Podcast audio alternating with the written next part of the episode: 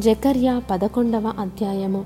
Lebanon అగ్ని వచ్చి నీ దేవదారు వృక్షములను కాల్చివేయునట్లు నీ ద్వారములను తెరువుము. దేవదారు వృక్షములు కూలెను వృక్షరాజములు పాడైపోయెను. సరళ వృక్షములారా అంగలార్చుడి.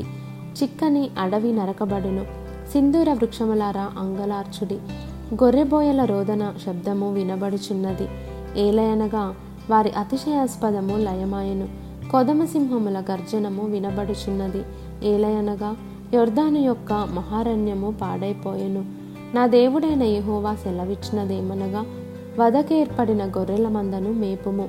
వాటిని కొనువారు వాటిని చంపియు నిరపరాధులమని అనుకొందురు. వాటిని అమ్మినవారు మాకు బహుద్రవ్యము దొరుకుచున్నది. యహోవాకు స్తోత్రమని చెప్పుకొందురు. వాటిని కాయువారు వాటి ఎడల కనికరము చూపరు. ఇదే యహోవా వాక్కు. నేనికను దేశ నివాసులను కనికరింపక ఒకరి చేతికి ఒకరిని వారి రాజు చేతికి వారినందరినీ అప్పగింతును. వారు దేశమును నాశనము చేయగా వారి చేతిలో నుండి నేనెవరిని విడిపింపను. కాబట్టి నేను సౌందర్యమనునట్టియు బంధమనునట్టియు రెండు కర్రలు చేత పట్టుకొని వదకేర్పడిన గొర్రెలను ముఖ్యముగా వాటిలో మిక్కిలి బలహీనమైన వాటిని మేపుచూ వచ్చి తిని. ఒక నెలలోగా కాపరులలో ముగ్గురిని సంహరించి తిని. ఏలయనగా నేను వారి విషయమై సహనము లేనివాడును కాగా వారు నా విషయమై ఆయాసపడిరి. కాబట్టి నేనికను మిమ్మును కాపుకాయను. చచ్చునది చావవచ్చును. నశించునది నశింపవచ్చును.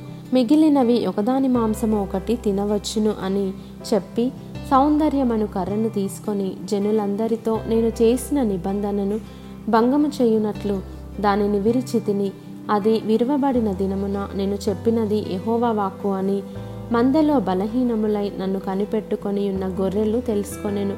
మీకు అనుకూలమైన ఎడల నా కూలి నా కీయుడి లేని ఎడల మానివేయుడని నేను వారితో అనగా వారు నా కూలికై ముప్పది తులముల వెండి తూచి ఇచ్చిరి.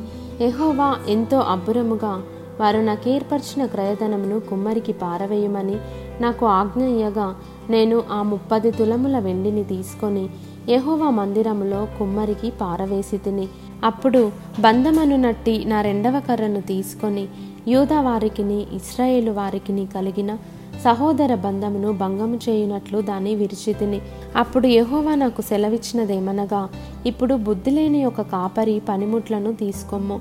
ఏలయనగా దేశమందు నేను ఒక కాపరిని నియమింపబోవచున్నాను. అతడు నశించుచున్న గొర్రెలను కనిపెట్టాడు. చెదరిపోయిన వాటిని వెదకడు. విరిగిపోయిన దాన్ని బాగు చేయడు పుష్టిగా ఉన్నదాన్ని కాపుకాయడు. గాని క్రొవ్విన వాటి మాంసమును భక్షించుచు వాటి డెక్కలను తుత్తునియలగా చేయుచుండును. మందను విడనాడు పనికి మాలిన కాపరికి శ్రమ. అతని చెయ్యియు కుడి కన్నును తెగవేయబడును. అతని చెయ్యి బొత్తిగా ఎండిపోవును. అతని కుడి కంటికి దృష్టి బొత్తిగా తప్పును.